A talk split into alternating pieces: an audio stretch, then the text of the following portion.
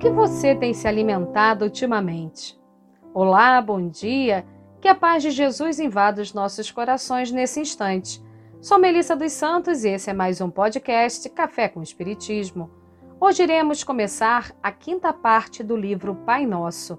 Meimei, através da psicografia de Chico Xavier, está nos explicando o significado real de cada frase da oração que Jesus nos ensinou. Hoje e nas próximas semanas iremos refletir sobre o trecho O pão nosso de cada dia dá-nos hoje. O que realmente Jesus quis nos dizer com isso? Será que é sobre o que nos alimentamos?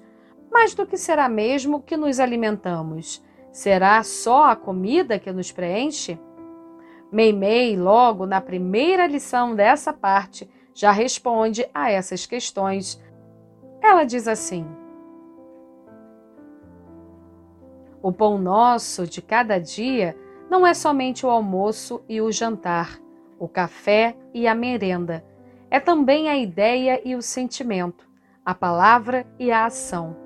Para que reine a saúde com alegria em torno de nós, precisamos de nossas refeições, mas necessitamos também de paz e esperança, de fé e valor moral.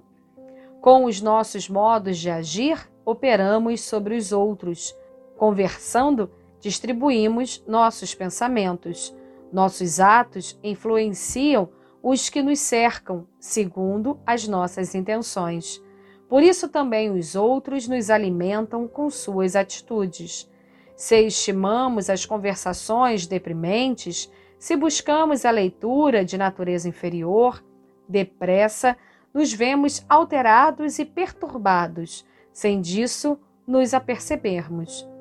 As nossas companhias falam claramente de nós. Nossas leituras revelam nosso íntimo. Vou fazer uma pequena pausa aqui para que possamos refletir juntos em algo tão grave. Muitas vezes nos preocupamos demais com a comida e nos esquecemos com todo o restante que também nos alimenta. Não raro pensamos na matéria, no ter, no que comprar, mas esquecemos que somos espíritos, que do plano espiritual viemos e para lá voltaremos, e que a nossa bagagem não terá nada do que tivermos comprado ou adquirido materialmente aqui nessa existência, mas sim tudo aquilo que somos e que construímos em nosso íntimo. Não estamos aqui dizendo que a alimentação do corpo não seja importante e necessária, pois ela é sim. Pensar na nutrição da carne, ter uma vida confortável, buscar os melhores recursos para si mesmo e para a família, ajudar os irmãos de caminhada que estão em situação de fome, tudo isso faz parte de todos aqueles que pensam no bem. Mas Jesus disse: nem só de pão vive o homem, mas de toda a palavra que procede da boca de Deus. O mestre se referia ao ensinamento de Isaías, em que o profeta disse que a palavra que sair da minha boca não voltará para mim vazia. Nossos pensamentos, nossas ações, nossos sentimentos também são alimentos, e não só para nós mesmos, mas para todos que nos cercam. Allan Kardec, ao analisar justamente esse trecho do Pai Nosso que estamos refletindo hoje, escreveu no Evangelho segundo o Espiritismo. Abre aspas. Dá-nos o alimento indispensável à sustentação das forças do corpo, mas dá-nos também o alimento espiritual para o desenvolvimento do nosso espírito. E Meimei continua a nos levar a essa reflexão sobre o que estamos realmente nos alimentando ao concluir o texto assim: Procuremos desse modo o pão espiritual que nos garanta a harmonia interior, que conserve o nosso caráter firme sobre os alicerces do bem, que nos guarde contra a maldade e que nos ajude a ser exemplos de compreensão e fraternidade.